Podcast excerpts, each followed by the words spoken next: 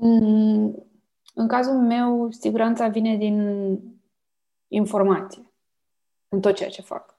Atunci când consider că am un skill pe care îl stăpânesc și atunci când am informații complete legate de acel domeniu, consider că devin o oarecare autoritate sau am, am un cuvânt de spus.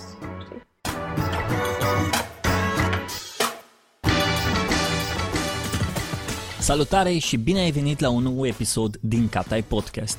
Înainte să-i dăm drumul la episod, vreau să le mulțumesc partenerilor mei de la Banca Transilvania, care susțin acest proiect și alături de care reușesc să fac episoade care să vă motiveze, inspire sau să vă pună pe treabă. De asemenea, ei au și propriul lor podcast numit BT Talks, un show în care vorbesc despre valori, performanță și vor să afle care e mindsetul unor oameni cărora le iese bine ceea ce fac ca să inspire întreaga țară. Podcastul îl găsiți pe toate platformele de podcasting sau pe site-ul lor www.bancatransilvania.ro podcast. Iar acum, haideți să ascultăm episodul de azi.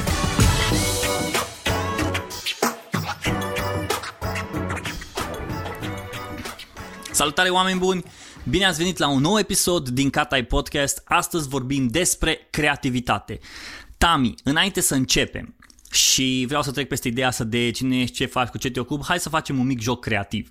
Ești în fața unei grupe de preșcolari și trebuie să le spui povestea vieții tale în 3 minute, cine faci și cu ce te ocupi. Însă, provocarea okay. e în felul următor. Trebuie să o faci în așa fel încât să te asiguri că la finalul celor 3 minute, nu o să te cronometrezi, va veni cel puțin un copil la sfârșit și va spune că vrea să facă ceea ce faci și tu. Wow! Wow, wow, wow, ce, ce nebunie de exercițiu. Wow. Ok, cred că e foarte greu de explicat ce fac eu unor copii de preșcolari și probabil fix ăsta e challenge-ul.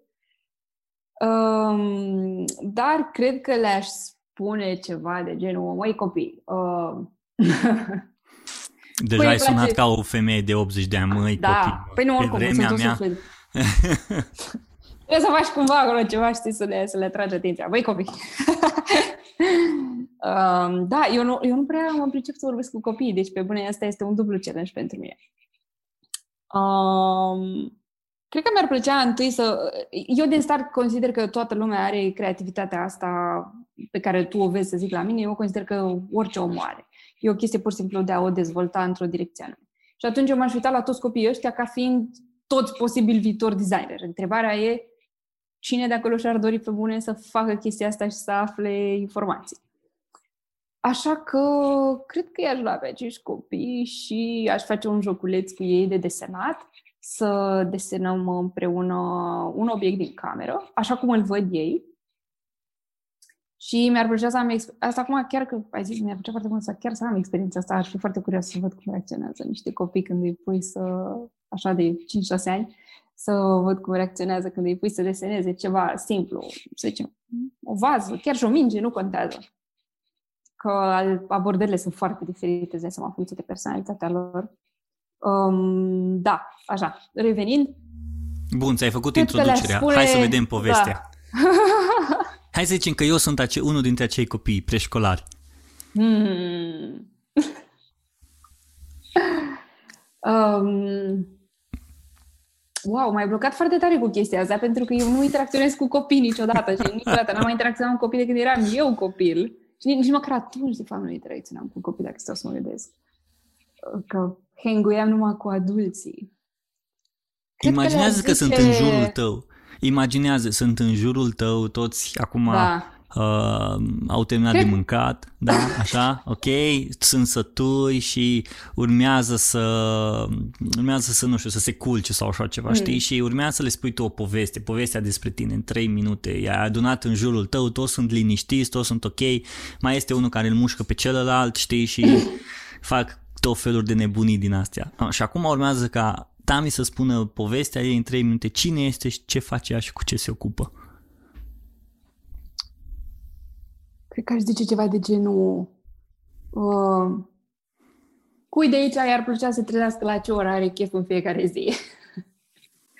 Ok. Cui de aici i-ar plăcea să facă um, orice vrea el în fiecare zi într-un în absolut modul care îi place și chestia asta să fie apreciată de ceilalți oameni. Și sunt sigură că aș vedea niște mânuțe ridicate și aș zice, ok, um, asta fac eu, probabil nu pare că muncesc sau probabil pentru mulți oameni nu pare că muncesc cu adevărat sau poate e foarte diferit față de ce vedeți la părinții voștri sau um, la adulții din jurul vostru, dar um, puteți să faceți și voi orice vreți voi, iar chestia asta să fie mai târziu un job, o slujbă, un loc de muncă, poate fi activitatea vieții voastre. Oricare ar fi domeniul ăla, sunt oameni care ar vrea să vadă cine sunteți voi cu creativitatea voastră și um, cred că i-aș încuraja fix în momentul ăla. Mi-e foarte greu că nu aș vrea să mă dau pe mine ca exemplu. Eu sunt așa foarte cautious, mai ales cu orice om mai tânăr, să nu care cumva să dau niște direcții, pentru că cred foarte mult în încurajarea asta, ca omul să fie exact cine e el, să descopere ce îi place, cine e el. Da, wow! Ți-am dat un exercițiu greu, da, așa? mi-ai dat un exercițiu foarte, foarte greu, foarte, foarte greu, mai ales pentru mine, care este așa foarte... Uite, ca să fac așa o mică paranteză, de-a lungul timpului, având un oarecare număr de followers pe Instagram, mă rog, și anterior pe Snapchat, că de acolo am pornit, am avut foarte mulți um, copii, hai să zicem copii, um, de liceu, care erau clasa 9 a 10 care pe bune și-au ales cariera în funcție de ce făceam eu. Adică mm. m-au văzut pe mine, mi-au văzut viața, au văzut ce postam eu pe Snapchat, le plăcea ce făceam eu și oamenii ăștia pe bune um, s-au apucat de pregătire și au dat la arhitectură, respectiv la design industrial, care e secția pe care eu am făcut-o. Și pentru mine a fost așa, știi, cumva foarte... Inițial am vrut să-i ajut foarte mult și după care m-am gândit, o, oh, stai, stai așa puțin, că eu le schimb viața oamenilor ăstora, adică ei chiar și-au ales meseria în funcție de mine și ce, le-au, ce au văzut la mine și uf, s-a simțit așa puțin o, o responsabilitate. O responsa- da, exact. S-a mm-hmm. simțit o responsabilitate pentru că nu e ca și cum ai succes garantat sau, adică, uite, de exemplu, din grupa mea de design, nu cred că suntem trei care chiar practicăm asta, adică ceilalți s-au reorientat, ține foarte mult de tine și de cum, na, să faci tu drumul în viață, știi? Bine, da. Asta cum... adică n-aș Cumva asta aduce... Cumva asta aduce și greutatea creativității pe care tu o ai și pentru că sunt oameni care sunt creativi și care își țin lor uh, își țin pentru ei arta mm. pe care o creează, mm-hmm. creațiile lor și sunt mm-hmm. creativii care lucrează și care publică, știi? Și mm-hmm. uh, cei care publică și încep să fie cunoscuți și încep să li se recunoască valoarea și să, le, le, și să li se recunoască, să spun așa, fiecare proiect pe care îl lansează au un impact în, în jurul lor și atunci ăsta impact ăsta e unul dintre responsabilitățile pe care le aduce și atunci mi se pare că sunt oameni, sunt artiștii aceștia care și creativi ăștia care își asumă și care vor să împingă oamenii și vor să-i mm. ajute mm. și vor mm. să, vor să uh, îi crească și sunt unii da. care, bă, eu îmi fac treaba mea, dacă tu vrei să mergi pe calea mea, e ok, dar eu nu sunt responsabil de tine, știi? Da, clar, clar, clar până la urmă și eu, nu știu, uite, când eram în anul întâi, care vreau și de a fost designerul meu preferat dintotdeauna, știi, și um, e chiar o poveste drăguță cu chestia asta, că eram în anul întâi studentă și ca, ca majoritatea studenților n-aveam bani de nimic. Și mi-am că atunci a venit el pentru prima oară în România și nu am avut bani să mă duc la conferință, um, să fiu un public. Era o sumă foarte mare pentru mine în perioada aia îmi amintesc că costa 350 de euro biletul de acces și nu era așa... Atunci și acum mai mult 350 da, de euro să mergi la... Da, mult. Da, atunci pentru mine care aveam 19 ani, știi, și nu... Era, era colosal de mult, era așa o sumă exorbitantă. Și uh, mi-amintesc că nu m-am putut duce la conferință și eram așa tristă și mama mi-a făcut cadou cartea lui, că nu aveam, adică știam de el de la școală, că ne învățau, mă rog, în facultate, dar uh, nu aveam nimic de la el și nu aveam nici măcar cartea. Și mama mi-a făcut cadou cartea lui, pe care am devorat așa cap-coadă. Design Your Life? Da, aia e cartea Design Your Life și îmi pare super tare că acum am cu semnătura lui și da, nici nu mai contează cu semnătura lui, că vorbim pe WhatsApp o dată la două zile. Eu, eu cartea Design Your Life am primit-o cadou de la Diana uh, în ziua anunții noastre. Wow! Uh-huh. Wow, wow, wow! Ce Da. poveste! Wow, ce tare! Și eu am, și eu am carte și eu după aia am, am devorat-o în câteva zile. Am, îmi place foarte... Mie îmi plac cărțile care sunt total diferite de alte cărți, mm. care se, se poziționează altfel și când am văzut cartea am zis, bă, e ceva interesant cu cartea asta. Deși nu, l-am, nu m-am pus eu să studiez pe Karim, să văd ce face, cum, dar uh, mi-a plăcut foarte mult prezența, prezența cărții. Dar crede-mă că nu mai țin minte ce am citit, să mă pun să, să o recitesc. Poate s-a depus acolo undeva, in the back of your head. oricum. Acolo într-o, într-o cutie a noastră. Da, da, da, exact. Deci ai primit, ai primit cartea cadou, dar nu ai Am fost să-l primit. vezi. Am primit cartea cadou, am fost foarte tristă că nu am putut să-l văd, dar am fost foarte mulțumită și happy, chiar și cu cartea, că și cartea era scumpă, adică chiar și cartea era, era mult. Um, nu m-aș fi gândit niciodată la vremea respectivă că o să ajung vreodată să colaborez cu el, să fac parte din echipa lui de design. Niciodată nu m-am gândit. E, Și când zic niciodată nu m-am gândit, nu că nici măcar nu m-am gândit vreodată că aș putea să îmi duc imaginația în direcția aia. Nu mă gândeam că e de nasul meu să visez vreodată să fac parte din vreo echipă internațională de design sau să fac cu adevărat ceva mare. Da, care- Tami, noi vorbim de Karin ca și cum ne-am bea cafeaua cu el în fiecare dimineață pe Zoom. Dar sunt unii oameni care nu știu cine e Karim Rashid. Ok, da. Zile cine, zi, zi, cine, cine e Karim Rashid ăsta de atât de... In, au avut așa o influență în viața ta? Um, Karim Rashid este considerat ca fiind cel mai prolific designer al uh, epocii noastre, ca să zic așa, Mm. al contemporanului. Um, este un designer um, cu valențe internaționale, are creații pe tot globul. El este la bază un designer in- industrial, adică de produs, uh, dar um, creațiile lui se duc în, inclusiv în zona de arhitectură, de fashion, de UX, de absolut toate sferele, tot ce s-ar putea numi vreodată design. De la produse, la mașini, la absolut orice. Este un designer multidisciplinar în adevăratul sens al cuvântului. Ok. Și este de talie mondială.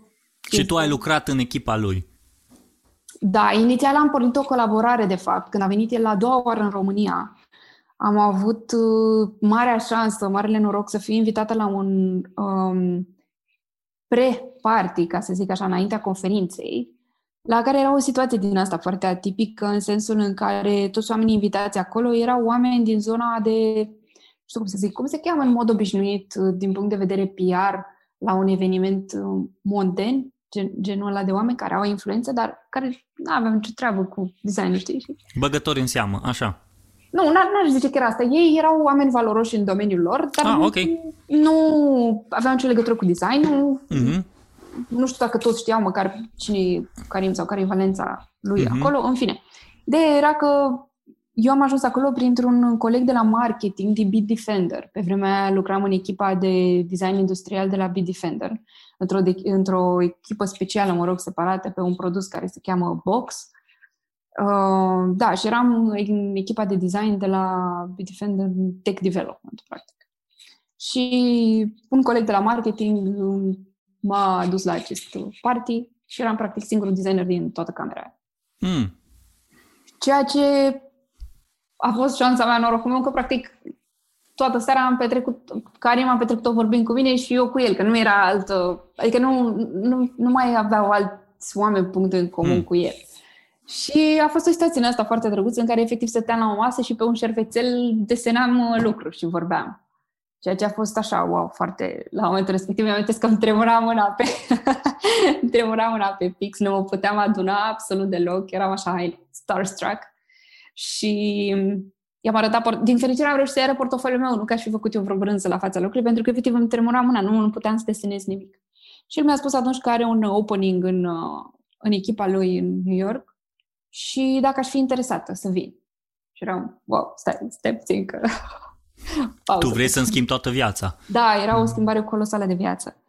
Um, și în momentul respectiv am lăsat chestia asta așa foarte în pending, însă am pornit din momentul acela o colaborare cu el la distanță, l-am ajutat um, cu partea de design și UX și programare pentru o aplicație care se cheamă Carimoji.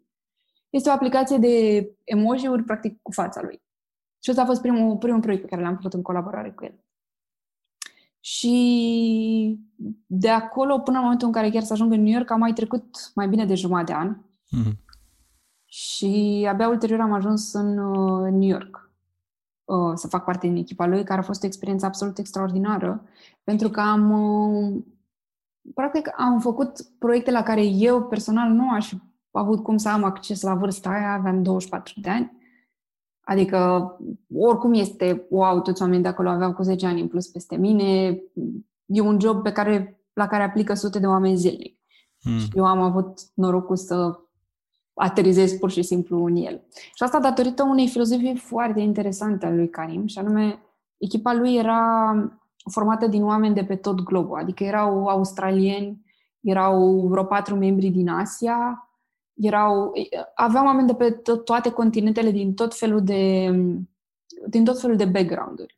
Și avea nevoie de cineva care să fie din Europa de Est, pentru că credea că e un atu foarte mare în echipa lui și o perspectivă foarte diferită, care îi lipsea, ceea ce mi s-a mhm. părut fantastic, mm. știi? Adică tot, tot timpul cumva cred că noi ca români avem așa impresia că suntem aici, nu ne bagă nimeni în seamă și el era, cum, dar e foarte important cu tot ce vii tu, cu toată încărcătura ta, cu toate... Da. Hmm.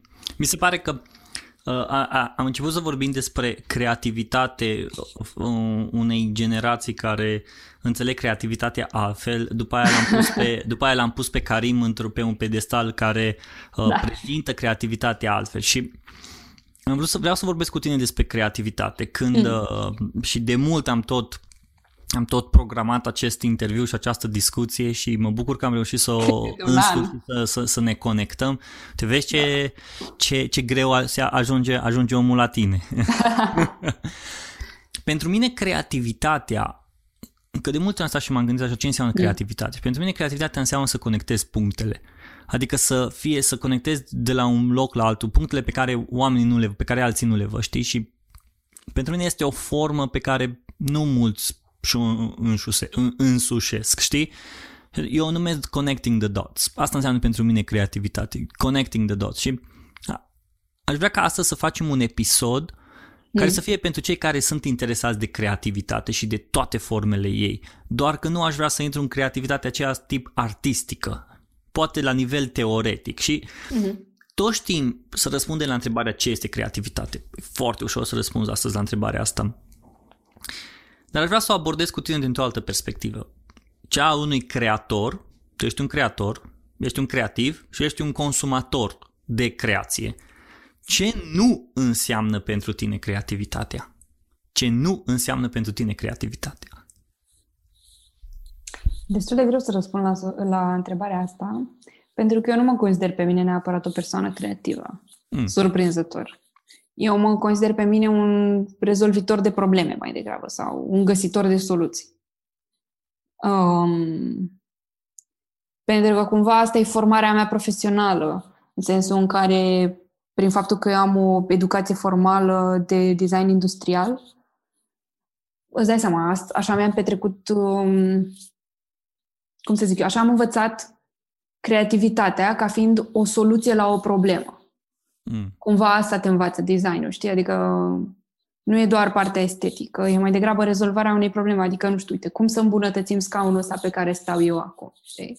Cum să, cum să alegem un material mai potrivit, cum să fie flexibilitatea lui, uh, unde să fie mânerele. Adică eu văd toate lucrurile astea din punct de vedere al facilității unor experiențe, ca să zic așa. Ok.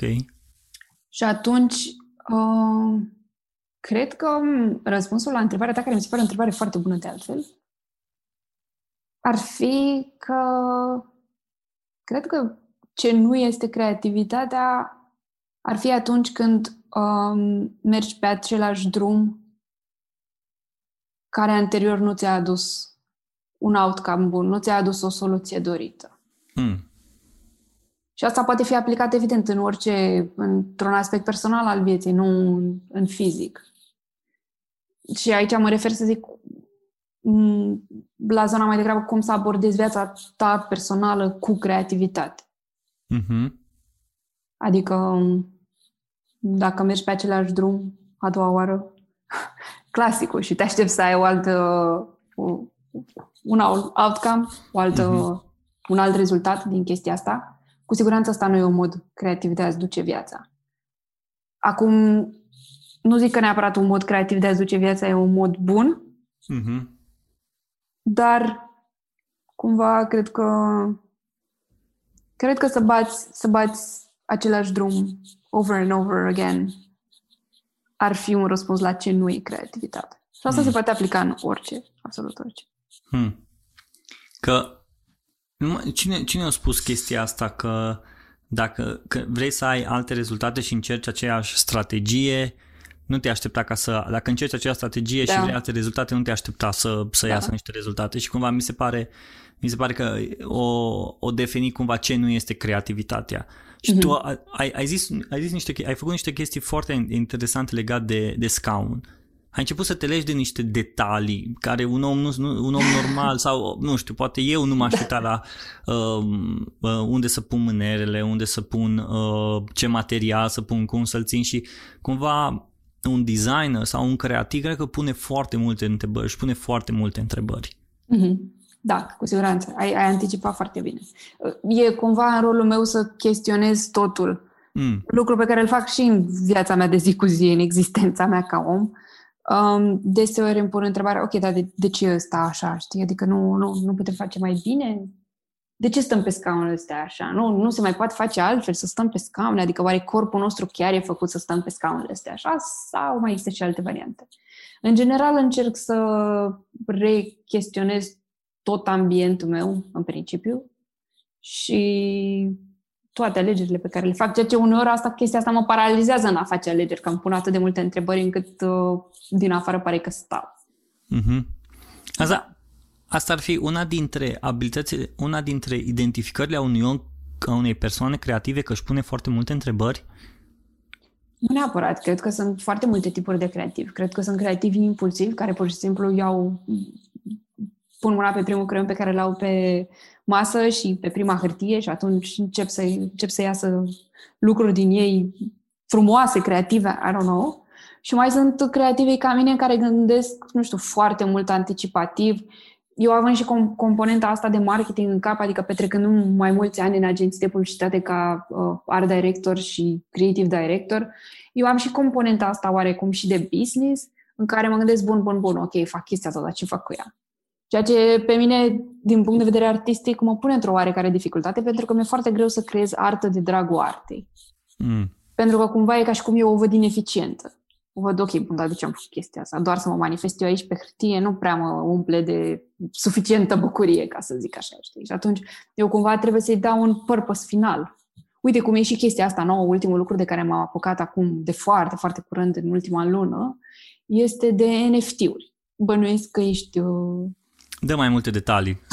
oamenii care, oamenii care uh, nu știu ce înseamnă NFT. Ok, o să fie un pic greu de explicat, pentru că știu cât de greu mi-a fost mie să înțeleg prima oară. Um, ok, bun. NFT înseamnă în engleză non-fungible tokens. Ceea ce este... Oh, cred că o să mă întorc puțin la exercițiul al tău de la început cu cum explici chestia asta unor preșcolari. Ok.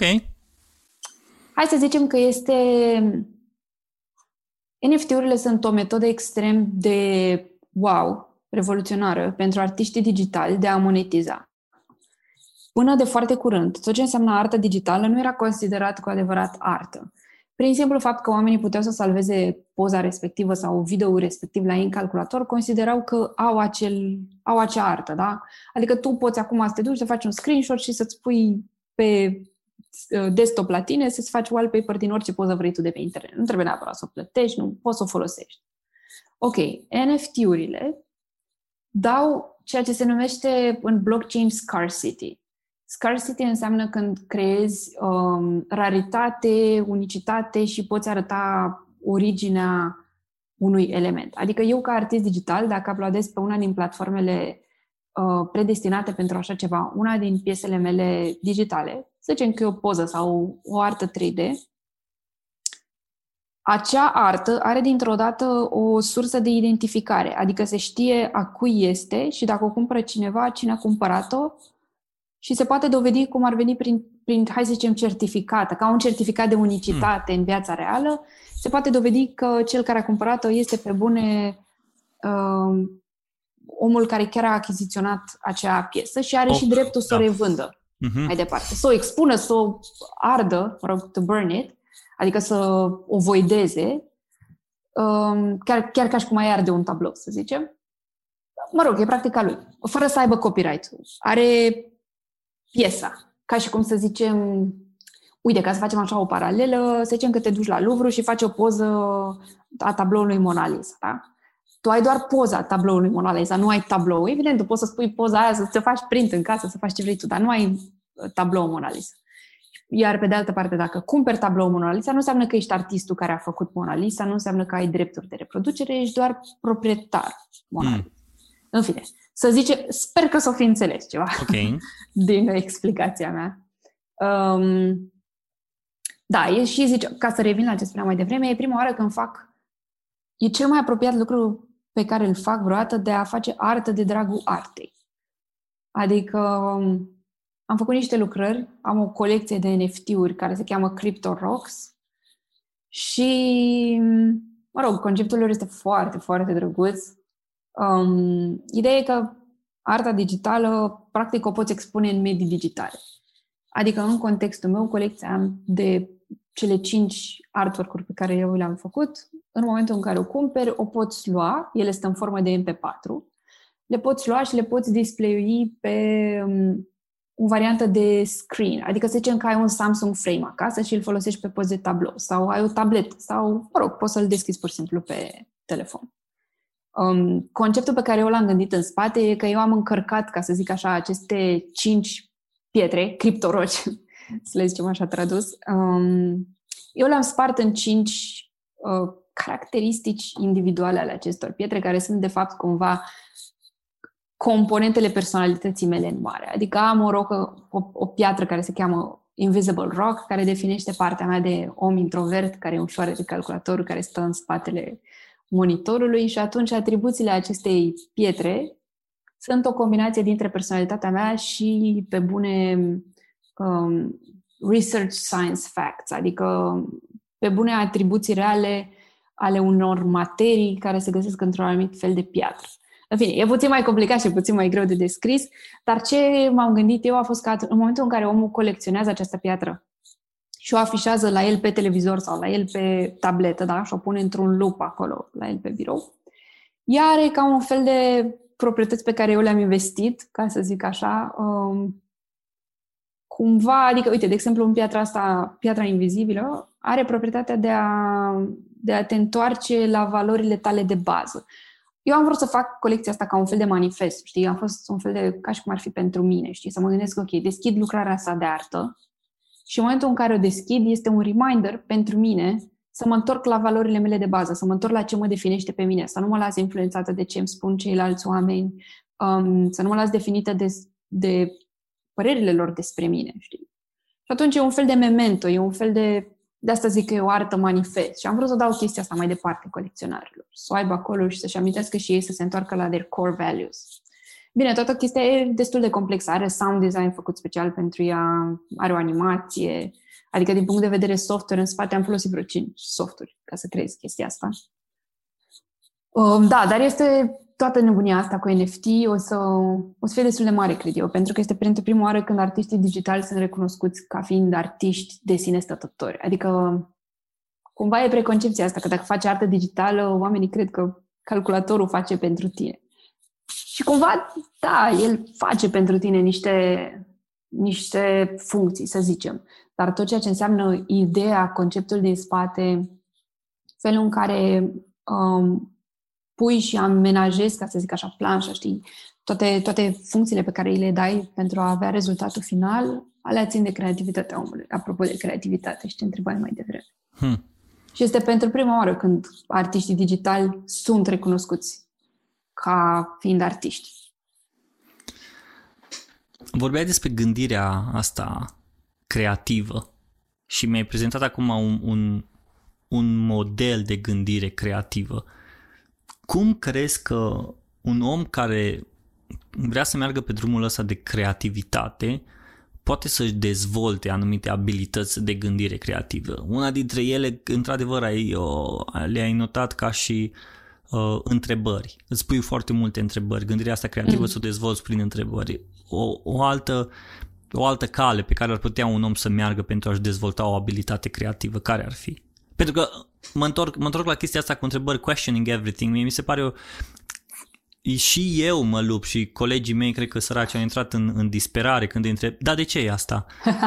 da, da, dar dacă am putea să încercăm altceva, nu, știi, și atunci îți pui, îmi, îmi pun de multe ori foarte multe întrebări. De ce să nu, de ce nu am putea încerca alte lucruri care, de ce, de ce hai să, um, uite, de exemplu, am, am lansat chiar astăzi, am făcut un, o postare pe Instagram și vorbește despre, efectiv, despre partea asta în care să contestăm un principiu. În 2008, mm-hmm. Malcolm Gladwell a venit cu uh, teoria celor 10.000 de ore.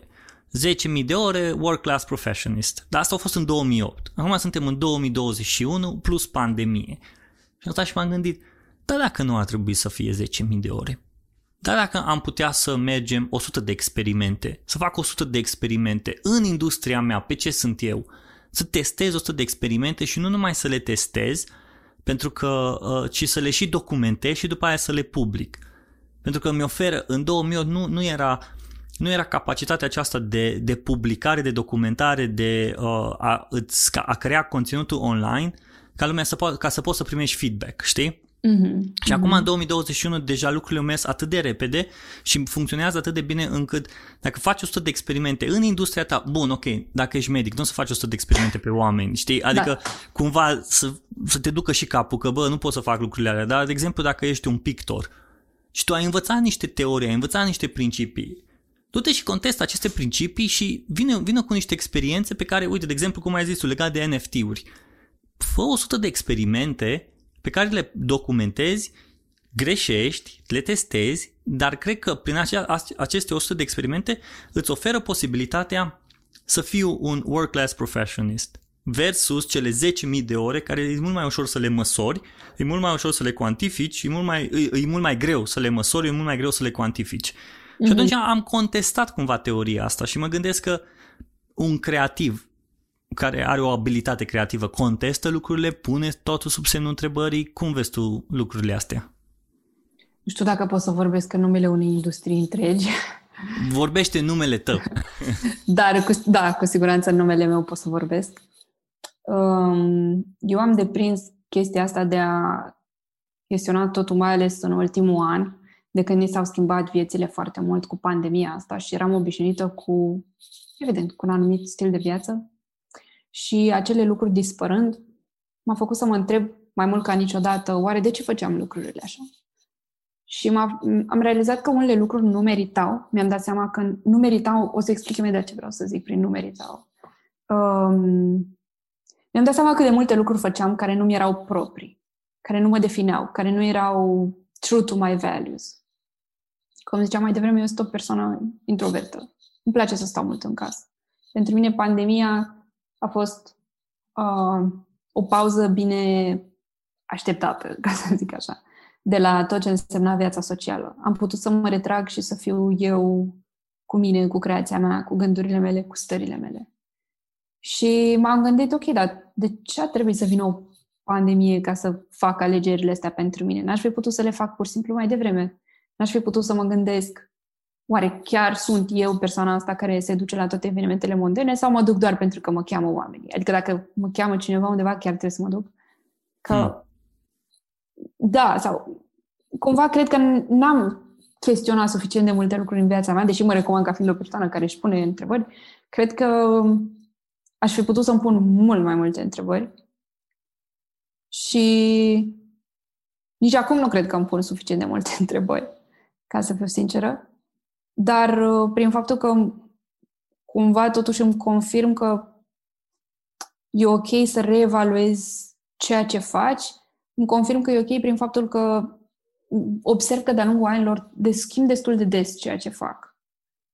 Um, adică, nu știu, uite, poate când m-ai descoperit tu pe mine, probabil m-ai descoperit prin lelograms, cred, nu? Sau Nu Cred mai că știu. pe vremea aia, poate, ori în Mhm. orice caz, care Da. era cu vreo aproape patru ani. Patru ani, da, patru-cinci ani, cam așa. Da, da, cam așa. Lelograns fiind linia mea de bijuterii pentru cine nu știe, care încă există. Um, bine, aia a fost o nebunie totală. E, cred că ți-am mai povestit ție puțin uh, în privat ce și cum, că nu... Ea n-a fost gândită ca o linie de bijuterie. Um, ea a fost gândită ca un hook, ca un... Mhm. Ca o met- da, a fost gândită într-un complex de Mhm. PR și de marketing mai mare. Um, da, după care, adică a fost chestia asta cu Lelograms care m-a propulsat așa puțin în niște lumi din care nu făceam parte și apoi am ajuns să fac parte, apoi a venit partea de Tammy Clothing, care a fost toată nebunia cu linia de haine, care acum se duce în ceva foarte interesant de altfel, se duce în, în digital fashion, care e foarte, foarte, e așa, on a, Mm. is gonna skyrocket. Um, și da, au tot venit tot felul de lucruri care m-au dus de la o chestie la alta și cumva am ținut pasul, ca să zic așa, cu trendurile. Eu sunt foarte pasionată să miros trendurile dinainte s- ca ele să atingă o masă critică și oamenii să le descopere. Și atunci încerc să fiu cumva măcar un pas înainte, dacă nu doi. Mhm.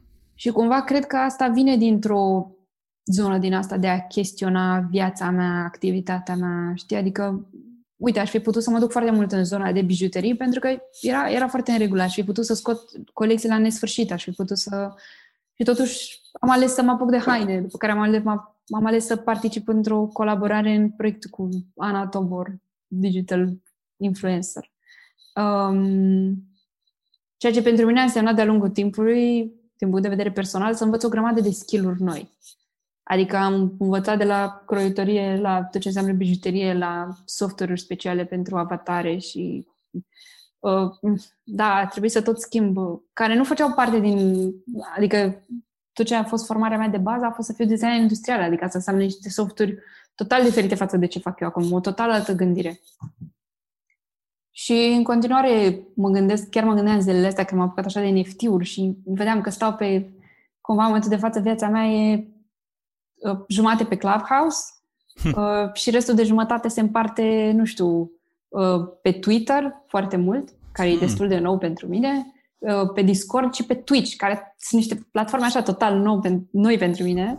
Mhm. Uh, da, practic sunt de o lună și un pic pe ele și e destul de dificil, că am și eu 31 de ani, știi, adică nu mai e chiar așa să mă tot mut. Și devine așa foarte, știi, să postez pe TikTok, să postez pe Instagram, să intru pe Clubhouse. Pe Clubhouse stau cel mai mult acum, stau undeva, nu știu, șapte ore probabil zilnic Mm. în, în drumuri internaționale legate de NFT-uri.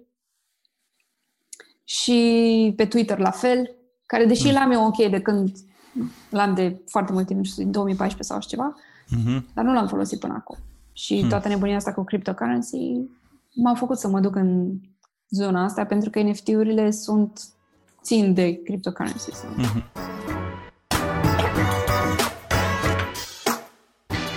Salut! Vreau să-ți mulțumesc că asculți acest episod.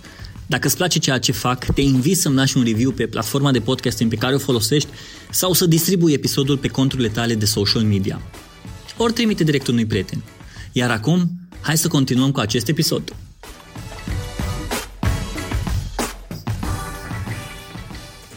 Știi ce mi se pare interesant? Că tu ca și creativ, ca și, ca și un creator, ești un om care uh, ai reușit să nu rămâi cumva în aceeași zonă, ci îți, ți-ai, ți-ai limitat bine zonele tale, doar că în zona ta cumva te, uh, te provoci. De exemplu, uh, una dintre trupele mele preferate, Switchfoot. Uh, și în momentul când au, au lansat un documentar, uh, acum câțiva ani, în care uh, doi dintre băieți, uh, trei băieți, ei sunt surferi.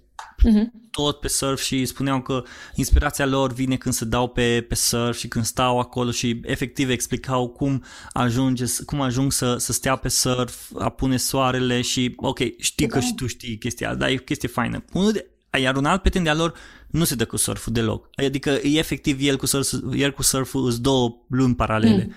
Însă Ok. el este uh, pianistul care se plimba într- într-o zi prin sate, printr-un sat și colecționa uh, muzică. Mm-hmm. Cum se aude muzica uh, de, într-un magazin, cum se aude muzica dacă, bat, dacă bate două, nu știu, coconatul una lângă alta, dar într-un anumit context, știi, și chestii de genul. Și el în muzica lui se împarte atât de, uh, atât de divers încât în zona lui el poate să creeze, să facă orice ce vrea el, doar că, doar că alege muzica.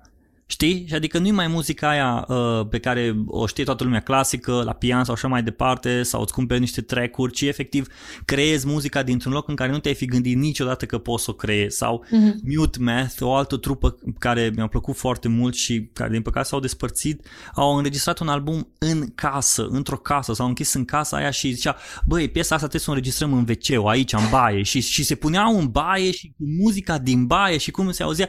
Și era foarte tare, știi? Și efectiv te văd pe tine care zici, ok, bă, eu sunt pe design, dar cum ar fi să, uh, pe tot ce înseamnă design, să, să-mi împart, să, să, să-mi lărgesc area aceasta de design. Și mie aici mi se pare că e omul creativ care, bă, ok, eu pe ce sunt bun? Sunt bun pe, habar n-am, pe fotografie. Ok, hai să nu rămân numai aici, hai pe mhm, partea asta de mhm, fotografie să, să încep să mă întreb cum ar fi să fotografiez cu, uh, nu știu, să mă duc la o nuntă, știi că mai de mult era, uh, era trendul ăsta că uh, prima nuntă care a fost fotografiată cu un telefon mobil, știi? Aha. Și era, wow, ce tare, dar asta a fost acum 10 ani sau așa ceva, păi acum ar fi normal, te duci cu un telefon să, să, să fotografiezi, dar atunci era extraordinar și efectiv acest questioning everything mi se pare că sunt oameni care sunt creativi și au această abilitate de gândire creativă că începe de aici, de, de, se întreabă de multe ori, dar dacă nu ar fi așa, dar dacă, știi, cum ar fi dacă? Întrebarea asta de, pe care, pentru care pentru mulți uh-huh. e o întrebare revelatoare, dar pentru alții e o întrebare frustrantă. Pentru mine e amândouă. de ce? Uh, cum ziceai și tu și mi-a plăcut povestea pe care ai spus-o despre pianistul ăsta care crea așa. Uh, pentru mine e un pic confuzant pentru că am uh, foarte multe skill-uri mm. din zona de vizualuri. Ok, ce spuneam mai devreme. Am skill-uri foarte multe din zona de software. Am skill-uri efectiv cu uh, mâinile să fac, nu știu, fie că fac chestii din ceramică sau chestii genul ăsta. Um, am skill-uri în zona de marketing și PR, care sunt așa... O... Și întrebarea e, știi, când le ai așa și le vezi pe toate, îți vin foarte, foarte multe idei, dar ziua tot 24 de ore are și săptămâna tot 7 zile. Și pentru mine trăiesc așa un FOMO, un fear of missing out permanent, pentru că mă gândesc, wow, dacă aș, dacă aș mai avea o clonă, câte aș putea să mai fac? Mm. Pentru că mă gândesc că aș putea să fac și asta, aș putea să fac și asta. Mm-hmm. Uh, și e foarte frustrant pentru mine că trebuie să aleg una. Mm multă vreme am mers așa în paralel cu lucrurile și e greu, adică din punct de vedere personal e greu să mai fac față, așa că acum încerc să le mă focusez să fac doar o singură chestie. Nu știu, cu siguranță cu toții simțim chestia asta la un, la un anumit nivel. Cred că nu cred că e om să nu simtă chestia asta, care ar putea să facă și aia și aia. Mm. Doar că eu chiar am uh, având valențele astea foarte diferite, mă ia așa... Adică, nu știu, am zile, de exemplu, uite, când postez ceva pe TikTok și îmi zic, wow, dar aș putea să fac sketch-uri pe TikTok. Îți dai seama cât de departe e de mine și de ceea ce fac eu să mă apuc să fac sketch-uri pe TikTok. E, e așa, e uf, uh-huh. la o distanță colosală. Și mă gândesc că în orice moment aș putea să mă apuc să fac chestia asta și să le las pe toate baltă. Și dacă um, ai face chestia asta două zile și după aia, ok, whatever, asta a fost. Am tot făcut chestia asta, ceea ce devine foarte confuzant pentru publicul meu, pentru că nimeni nu mai știe de unde să mă ia, știi, care sunt cine. Adică dacă mă descriu cinci oameni, cred că unul zice, nu știu, Tami cu lelogram, sau altul zice Tami cu uh, Tami clothing. Asta e una din I know, dilemele I know, mele știu. personale, știi, problema personală, cu ce mă identifică oamenii. Că tot făcând atâtea și postând atâtea și profile separate pentru atâtea, mică la un moment dat oamenii nu, nu mai fac față. Adică abia fac eu față să mai știu ce în câte m-au împărțit, știi, dar minte publicul meu. Ceea ce e... Da. Știi, nu, sunt de acord cu tine și eu am avut și eu am avut frustrarea asta, dacă mm. poți, dacă îmi dai voie să zic asta, da. pentru că uh, când, am, când am început eu să fiu cumva recunoscut în online a fost când am lansat Instagramology. Uh-huh, uh-huh, despre uh-huh. Instagram și așa mai departe, a început să crească, să fie recunoscut. Uh-huh. După aia m-am săturat. Adică, ok, what's next? Și o perioadă nu făceam nimica, eram așa cumva behind the scene și uh, unde lucrez eu acum, ex Banner Snack, acum Creatopy, e efectiv, e, e jobul care îmi place atât de mult și îl împing atât de mult în față pentru că îmi iubesc ceea ce fac. Deci e genul de job care îi iubesc, efectiv iubesc, știi? Și lumea credea că de multe ori, băi, Banner Snack este compania ta. Zic, bă, nu e compania mea, eu nu mai sunt un simplu angajat acolo. Dar și adică, eu am crezut la fel. Nu, nu, eu sunt un simplu angajat și iubesc ceea ce fac dar mie mai întrebeau niște side projecturi, adică lucrez, lucrez, dar eu prin side projecturi experimentez anumite lucruri pe care după aia pot să le folosesc în jobul meu. Și după vreo 2 ani în care... Și uh, faci o treabă extraordinară. Lasă-mă să spun o pauză și să zic că faci o treabă extraordinară cu toate proiectele tale on the side. Mulțumesc, mulțumesc. Și am lansat chestia asta cu podcastul. Și am început să vorbesc despre podcast, am început să promovez podcasting-ul și așa mai departe și am pățit de multe ori, în, în, mai ales în ultima vreme, când lumea zicea, ok, cum te, cum zicem despre tine, că tu ce faci, tu Care ce ești? ești? Și cred că cuvântul cel mai bun pentru mine a fost un, un experimentalist. Mm experimentez, adică nu îi... Da, mă joc foarte mult cu conținutul, tot ceea ce se învârte, se învârte în jurul conținutului, de aia no, content strategist, doar că dacă ar fi așa cineva să zică despre mine, sunt un experimentalist. Da, unde să zică știi cum uitam, fiecare se uită la tine din contextul lui, știi? Adică mm. dacă unul, a, a Tami cu Lelogram, a, Tami cu, cu, cu hainele, cu clothing, cu Tami cu, poate cu TikTok și fiecare te vede din, din, din partea lui. Dar atunci ar trebui să ajungem cumva să-i mulțumim pe oamenii ăștia și noi să nu mai fim mulțumiți de ceea ce facem noi. Adică eu aș vrea la sfârșitul zilei eu să fiu mulțumit, nu... Normal omul care mă, mă urmărește. Ok, Absolut. dacă mă urmărești, mă urmărești pentru că eu sunt mulțumit de mine, nu că să, eu te mulțumesc pe tine, știi? De aia. Mm-hmm. Da. Am citit într-un interviu despre, despre tine și spuneai că tot ceea ce faci reprezintă o expresie a personalității tale și am vorbit foarte, și ai vorbit foarte fain acum despre lucrul ăsta. Dacă să ajungi aici, îmi dau seama că trebuie să ajungi la o stimă de sine destul de puternică, știi? Ca să poți să uh, creezi ceva care reprezintă uh, o expresie a personalității tale. Cum ai reușit să ajungi la această stimă de sine?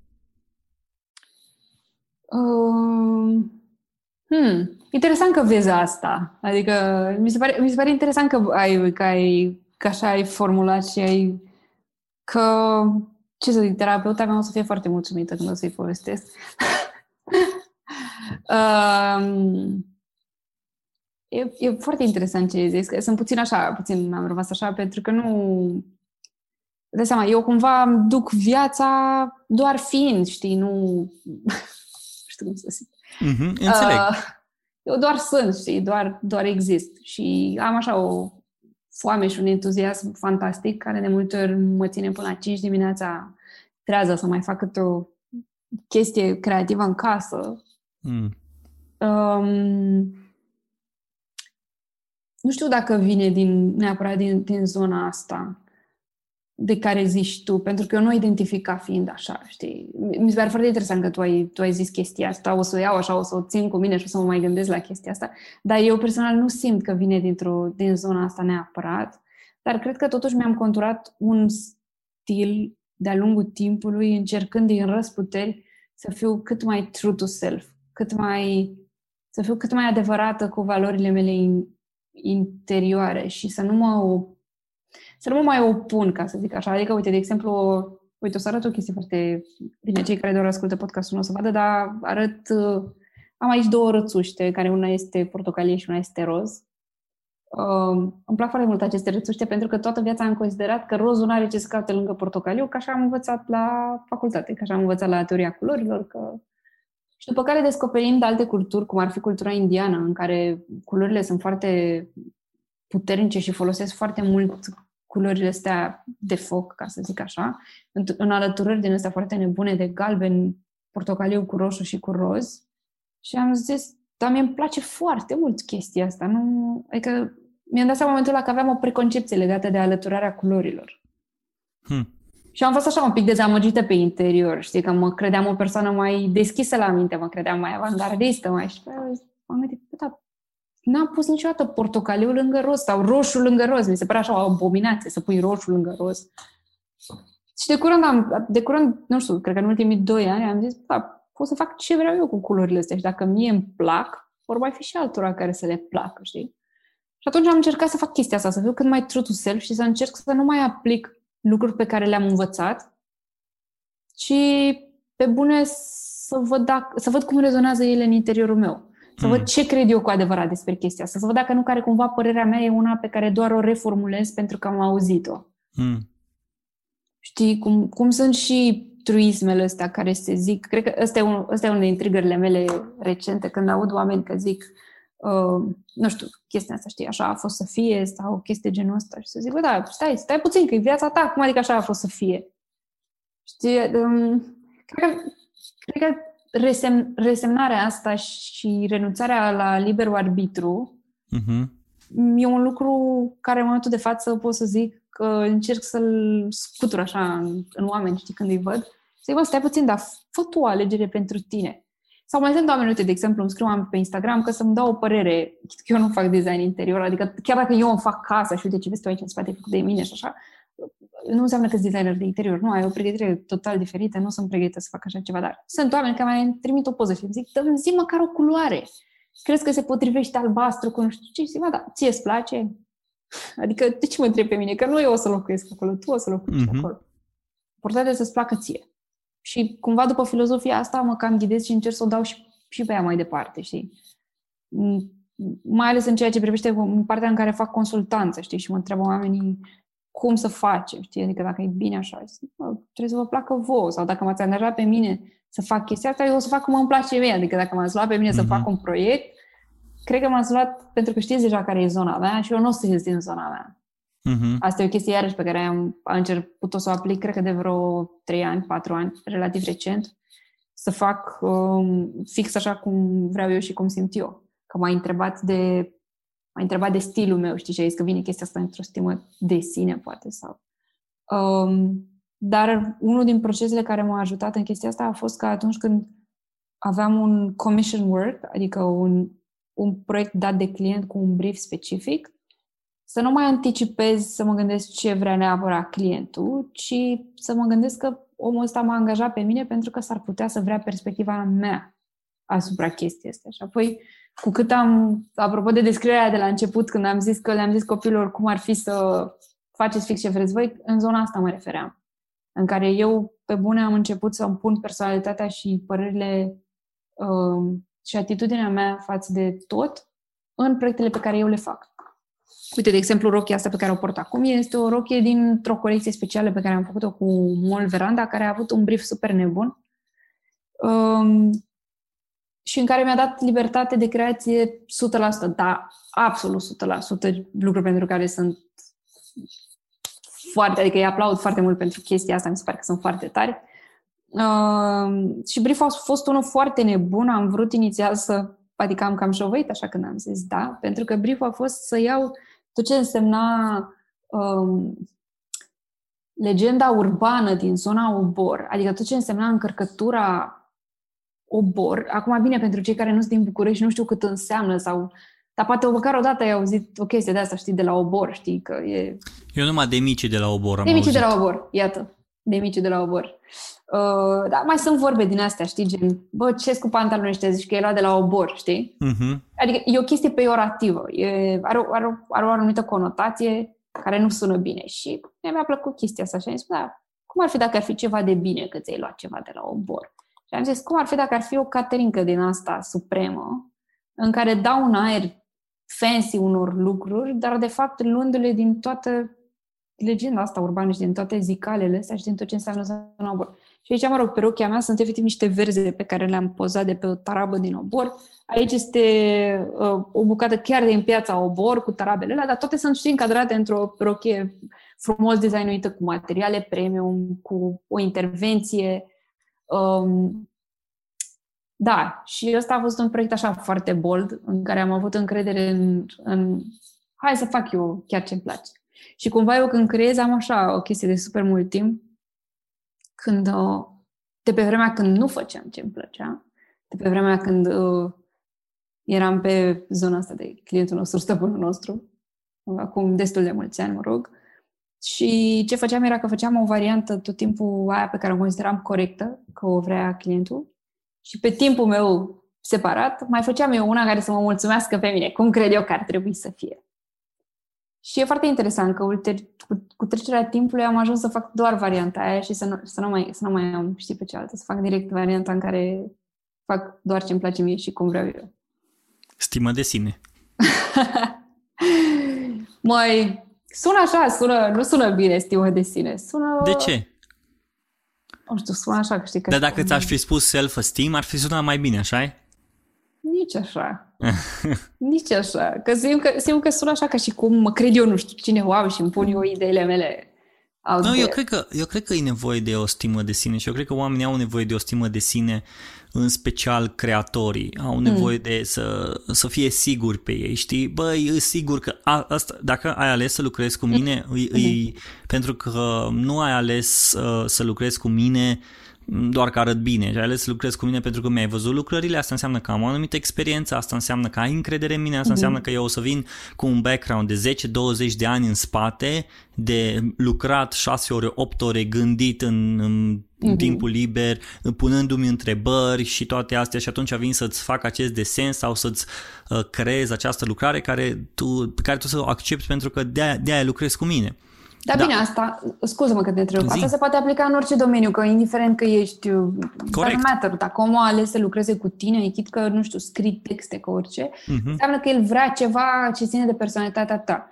Și probabil că tu, prin stimă de sine, probabil înțelegem același lucru ca atunci când eu zic acest true to self, știi, să fii, exact. să fii adevărat cu valorile tale, cu ce crezi tu. Pentru că chiar nu știu, poate, nu dau seama dacă sună clișeistic, știi, că nu mai aud oameni că vorbesc și zic să fii tu însăți jur că nu, nu parcă nu relaționam, știi, auzeam când mai, mai ales în zona asta, știi, de Instagramer și așa, de YouTuber, ziceau să fii tu însă. Și eram, ce pisici să fiu eu însă, știi? Adică cumva mi se părea așa o... Mm-hmm. Oh, și acum am dat seama că gen, zic același lucru, dar cu alte cuvinte, nu vine să cred. Am așa un moment de realizare fix acum, în momentul ăsta. Mie mi se pare că, da, mie wow. mi se pare că omul care, își, care, care se știe cine e el cine e el, ce face el, își cunoaște valorile, își cunoaște principiile, e un om puternic. Și uh, chestia asta de să te cunoști pe tine, să fii tu însuși și așa mai departe, da, de multe ori, da, dacă eu sunt cine sunt și cine mă cunoaște cel mai bine e soția mea, dar legat de, legat de cine sunt eu, îți prezint cât vreau eu, nu-ți prezint totul. Mm-hmm. Și atunci, efectiv, avem niște limite și limitele astea se, se întăresc tot mai mult cu cât mă cunosc eu pe mine mai mult și cu cât îmi cunosc eu valorile mele și principiile mele și nu, nu, le, mm-hmm. nu le încalc corect, corect. de dragul uh, anum, de dragul, nu știu, unor metrici din online, views, whatever, orice ar fi. Da, da, da. Da, uite, vreau să vorbesc da. cu tine despre un subiect foarte interesant. Cum învață creativii să scape de nesiguranță? Măi, în cazul meu, um, această nesiguranță a venit, de fapt, treptat cu cât... Eu cred foarte mult, eu cred foarte mult în educația formală, adică sunt un om care are un bachelor și un master în domeniul meu. Um, e, suntem diferiți. Eu nu cred în educare. tu nu crezi. Da, asta zic, este, eu, eu cred în ea în sensul în care cred în ea, cred în sensul în care eu am avut nevoie de ea. Ok. Adică pentru mine a funcționat foarte bine. Aveam nevoie de aveam nevoie de acel timp, în primul uh-huh. rând, la acea vârstă. Aveam nevoie să fiu uh, undeva într-o comunitate, aveam nevoie să fiu învățat acele lucruri într-un mod formal. Și pentru mine valorează foarte mult educația formală, în sensul în care simt că am un vocabular comun cu altcineva pe care, de care știu că... Doamne, să riroața pe mm. De care știu că a făcut aceeași, uh, aceeași... Știu că avem același background, cumva, știi? Mm-hmm. Cel mhm. puțin în domeniul meu, în industrial design, nu poți să fii, nu, po- nu poți să ai un job de industrial designer dacă tu nu ai o diplomă de așa ceva. Pentru că se presupune că trimiți um, schițe direct în fabrică pentru manufacturare. Ori chestia asta e ca ștampila la arhitect, știi? Adică uh-huh. nu, nu poți să dai autorizație pe o casă sau ca la constructor, știi? Adică sunt anumite mhm. meserii sau medicină. Nu poți să faci medicină self-tot. Adică, uh, nu știu, cu siguranță poți să faci din asta uh, ayurvedică și așa, dar cu siguranță să te duci să fii chirurg, nu, nu, nu poți să faci self-tot, știi? Uh-huh. Și atunci, domeniul meu și meseria mea e una dintre acelea în care, um, chiar dacă poate pare creativă, în, în zona ei foarte uh, de core, ca să zic așa, uh-huh. ai nevoie de educația asta formală. Pentru că e o, e o formă de validare că omul ăla, atunci când îl angajezi, angajezi el poate să-ți trimită în fabrică niște desene și se pot produce obiectele respective. Uite, pe vremea când lucram în Bitdefender, în, în echipa în care lucram eu, noi făceam device-uri uh, tech, efectiv, adică erau produ- produse fizice, înțelegi? Atunci nu poți să ai acolo un om care a învățat lucruri de pe YouTube sau ceva, pentru că nu s-ar alinia la norme cu... Ar fi greu să alinieze la norme cu, uh-huh. nu știu, toate standardele, toate... E destul de greu să știi toate chestiile din domeniul ăsta, tot ce înseamnă brevierele, să știi toate pro- procesele prin care trebuie să treci împreună cu echipa ta, că rolul designerului e și să ghideze uh, producția, trebuie să știi ce înseamnă proto- procesul de prototipare, adică, mă rog, acum intrăm în lucruri un pic foarte tehnice, dar cumva jobul meu de bază ăla e foarte tehnic, știi? Uh-huh. Și atunci, evident că eu cred în educația mea formală, pentru că dacă n-aș fi avut-o, n-aș fi putut să practic ceea ce fac, adică nu n-aș, n-aș, uh-huh. n-aș fi putut nicio secundă. Sigur, să fii artist nu trebuie nicio facultate, nu trebuie, nu trebuie nimic, trebuie Iarăși, cumva, totuși, eu am oarecare preconcepție pentru că totuși am 5 ani în care am studiat tot ce înseamnă istoria artei, istoria designului, istoria mobilierului. Și atunci dacă, dacă, văd un art, dacă văd un artist, să zic, care vine cu o um, piesă foarte contemporană, da, de zicem că a aruncat cu o găleată de vopsea pe un tablou, dar nu are în spate nicio educație formală și nu are nici alte lucrări realizate în zona de educație formală, adică o pictură, să zic, realizată după anumite tehnici, atunci, din punctul meu de vedere, opera nu prea poate să aibă o valoare, decât din punct de vedere, nu știu, marketing pe care o poți da ulterior. Dar dacă omul ăla nu e capabil cu adevărat de nimic mai mult și nici nu știe istoria artei în spate, ca să știe cum s-a ajuns să aruncăm cu găleți de vopsea pe pânză, știi, și care a fost primul pictor care a făcut chestia asta și care era contextul actual și care era povestea în vremea respectivă.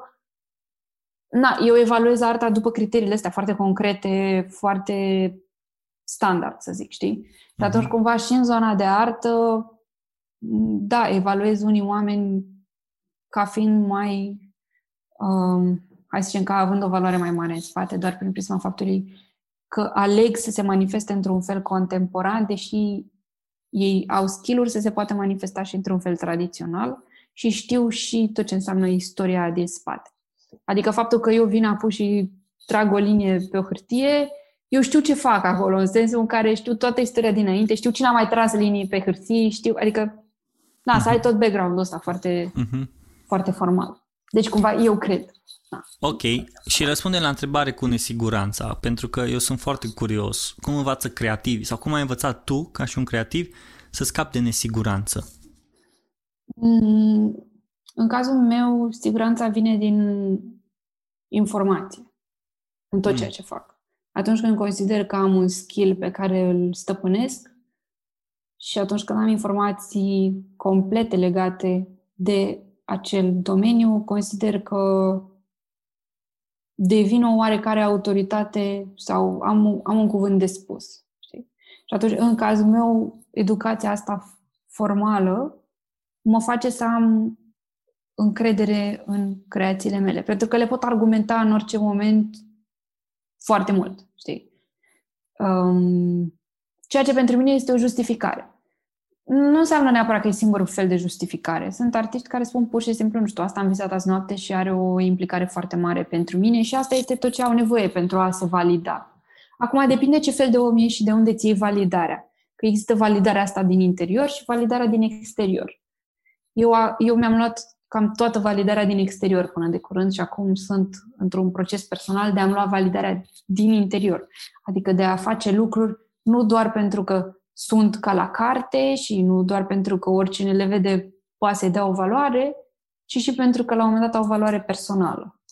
Știi? cum am zis, de exemplu, chestia asta cu pietrele și cu NFT-urile. Ele au o valoare foarte mult personală. Evident că faptul că eu am cumpărători și faptul că piesele mele deja s-au vândut în decurs de o săptămână, uh, vine ca urmare a cine sunt eu, a descrierii pe care o am eu pe Clubhouse, a faptului că oamenii îmi văd uh, lucrările anterioare. Mm.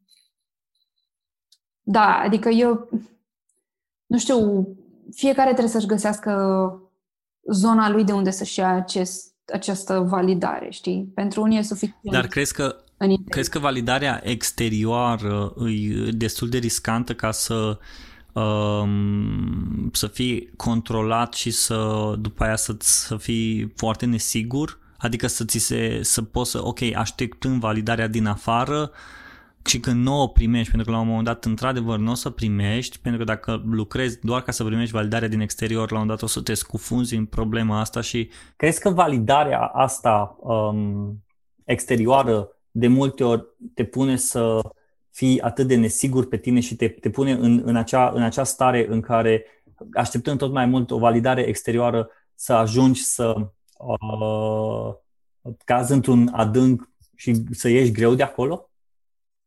Cu siguranță e o zonă foarte tricky, cu care eu personal pot să zic că mă izbesc de ea, tocmai pentru că am acest uh, factor în mine în care caut validarea exterioară și am muncit foarte mult în zona asta clasică de muncă tocmai pentru a primi această validare exterioară. Adică am fost genul de om care, deși a primit, uh, eram în anii de studentie și deși primeam oferte să lucrez în agenție, în agenții de publicitate, eu alegeam să fac un internship neplătit pentru că simțeam o presiune foarte mare de a fi pe bune angajată, de a, ca cineva să mă plătească și eu pe bune să livrez la un anumit nivel, la un standard foarte ridicat pe care îl, îl consideram eu necesar. Și anume ce făceam era că livram la standardul ăla pe moca. pentru că asta pe mine mă elibera de, um, de presiunea aia, știi? Și atunci, uh, da, nu știu, eu am putut să suport și suport în continuare drumul ăsta dificil de a-mi lua mult din validarea mea din exterior și am încercat să compensez chestia asta prin uh, foarte multă muncă care e universal recunoscută, știi? Adică să ai o diplomă de bachelor, să ai o diplomă de master, să ai niște performanțe în spate, să fi avut, nu știu, un TED Talk, să fii um, chestii din astea, știi, care sunt universal valabile și sunt, zici, ok, bun, persoana asta a făcut XXX, deci o fi ceva de capul ei, mm-hmm. știi, cam așa ceva. Mm. Hai, e curios, tu cum vezi următorul lucru? Uh, pentru că, din nou, tu ai experimentat, ai experimentat foarte multe lucruri și uh, ai, cum ai vedea și cum ar putea cineva să-și facă creativitatea o practică de zi cu zi? Cum o faci tu și cum ai recomanda oamenilor să facă? Uh, mie îmi vine atât de...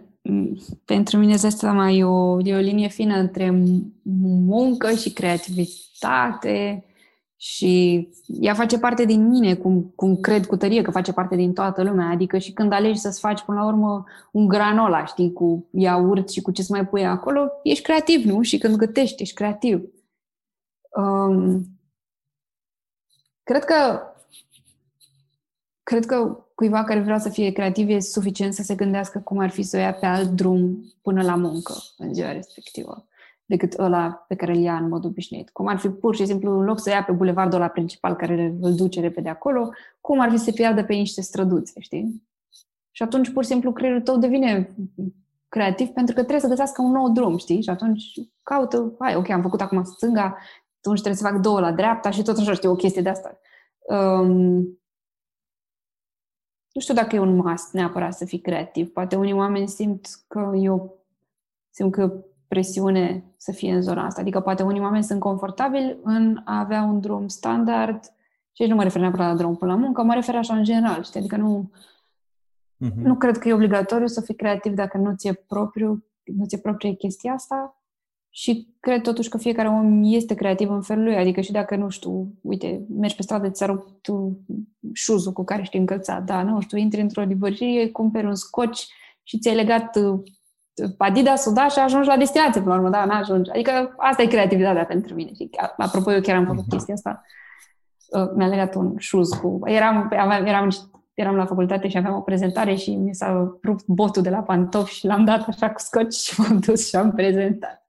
Um, Cred că, cred că să fii creativ e oricum în natura umană și cred că de-aia suntem aici ca civilizație, tocmai pentru că cu toți am fost creativi în domeniile noastre și poți să fii creativ în absolut orice domeniu. Evident că la mine e, mai, e foarte obvious așa că sunt creativă pentru că fac mm-hmm. lucruri vizuale, dar cred că și, nu știu, omul care mi-a amenajat aici în casă și a găsit o variantă creativă să-mi lege firele ca să nu se vadă și cum să le ascundă în tavan și a folosit creativitatea. Adică nu cred că e ceva ce ar trebui forțat neapărat și nu dau seama mhm. dacă e o nevoie în interiorul cuiva să fie creativ. Cu siguranță pentru mine, din perspectiva unui om care face asta ca și activitate și care în permanență găsește moduri creative de a se promova, de a merge mai departe, de a avea o nouă activitate, pentru mine e dificil să fac creație doar de dragul de a crea, știi, ce, ce ziceam mm. mai devreme. E, e foarte dificil pentru mine, e un e, e ceva cu care mă lupt. E, să, să fac un tablou doar de dragul de a-l picta, păi îmi e spere alb până fac chestia asta. E, e foarte dificil, pentru că în capul meu sunt, păi ce fac cu el? Am dat atâția bani pe pânză, deci trebuie să-l vând. Deci, uh-huh. Sau trebuie să spun despre el, după aceea trebuie să postez despre el, să spun, uite, am făcut un tablou, să se, să se aleagă ceva de chestia aia. Știi?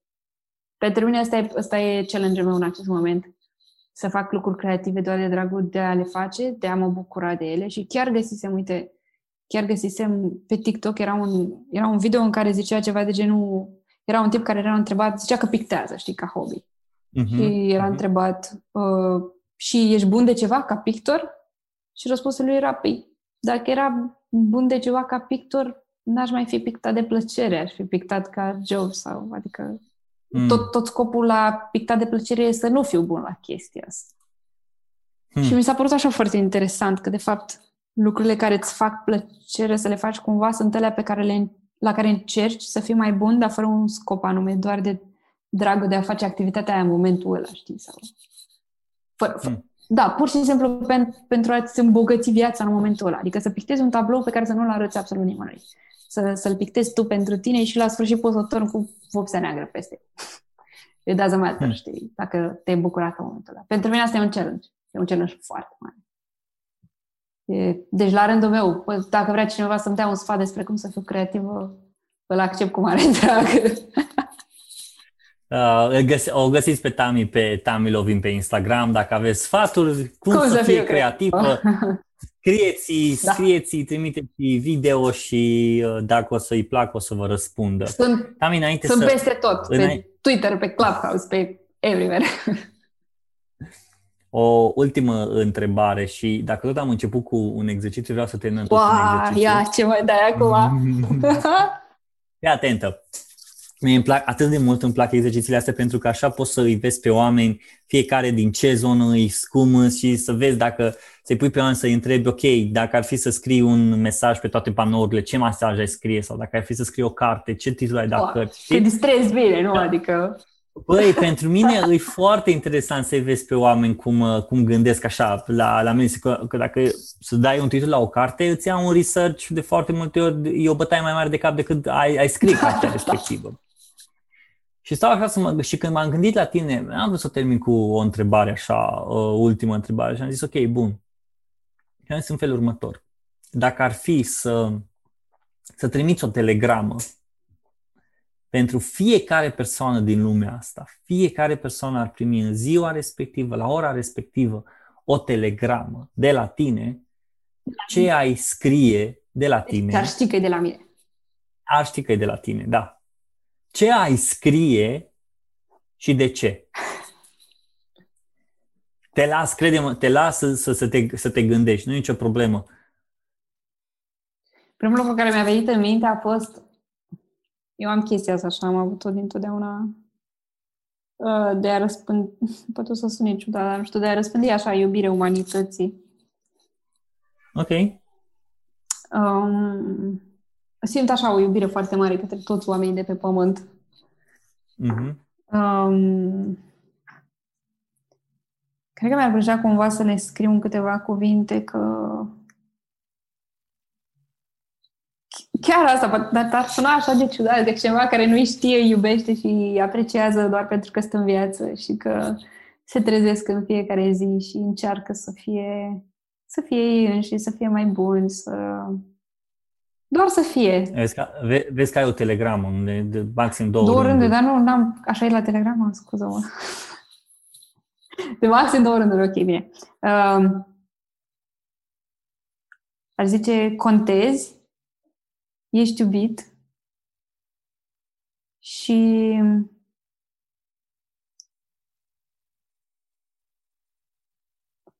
Pare că te cred că pe Twitter.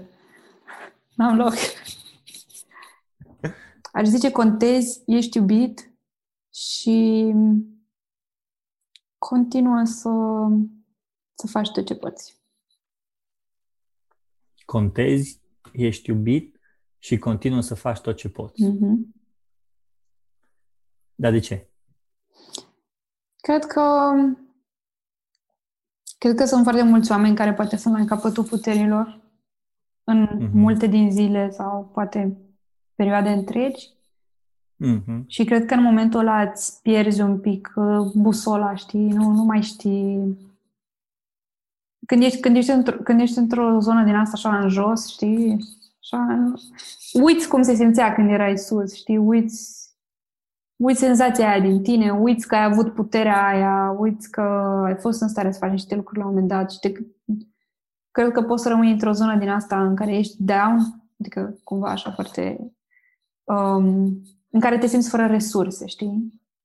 Și cred că e important în momentele alea să-ți amintești că contezi pe lumea asta, chiar dacă poate nu faci fenomenal acum, nu faci, adică poate, chiar dacă poate nu, nu aduci un aport fantastic umanității, poate n-ai, na, poate simți că nu ești valoros în momentul de față, poate simți că nu contezi cu adevărat, cu adevărat contezi, adică sunt sigur că niște oameni, pentru niște oameni contezi și și dacă n-ai oamenii aia pentru care contezi, poate vei cunoaște în viitor niște oameni pentru care să contezi.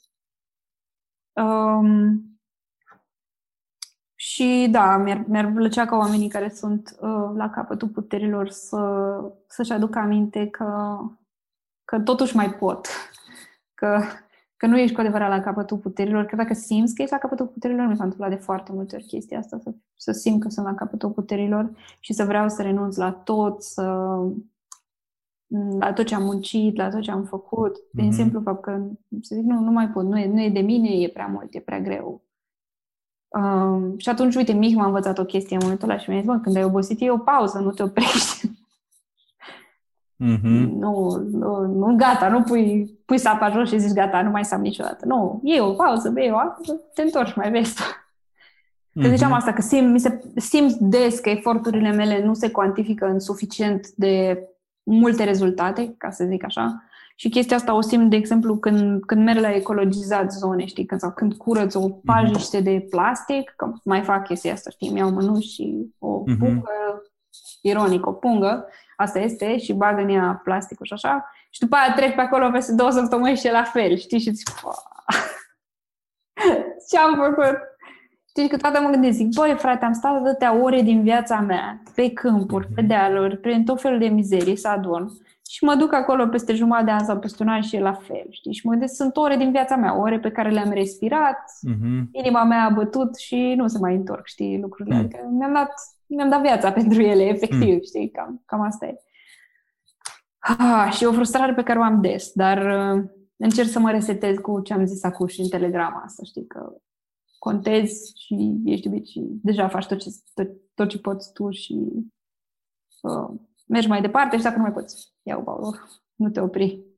Tami, îți mulțumesc frumos pentru încurajările pe care le-ai avut, pentru că te-ai deschis așa de, de fain și de ușor și uh, ai vorbit despre experiențele tale și ai vorbit despre uh, opiniile tale, despre creativitate. Cred că e genul de episod care nu răspunde uh, întrebărilor despre creativitate, ci mai degrabă ridică mai multe întrebări despre creativitate. Și asta e partea faină pentru că uh, indirect cumva am vrut aici să ajung. N-am vrut să răspundem la toate întrebările despre creativitate pentru că alții mai deștepți ca noi n-au reușit să o facă.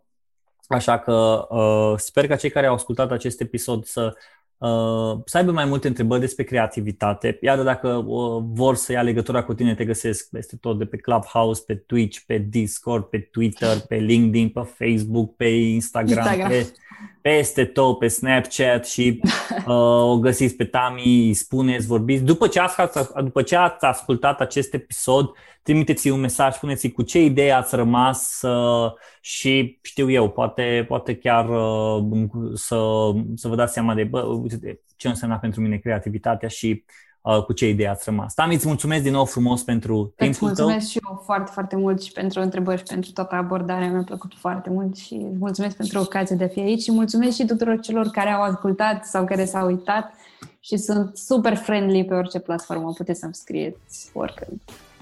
În sfârșit am reușit să înregistrăm episodul ăsta. Tami, mersi mult, oameni buni. Asta a fost episodul pe ziua de azi. Pe Tami știți unde să o căutați. Dacă scrieți acolo Tami Lovin, o să o găsiți. Aia nu e o problemă. Așa că vă mulțumesc frumos să aveți o zi, o seară, o, o ceea ce o să aveți voi să fie frumos și sport și mult sport, mult sport să aveți. Pa! Pa!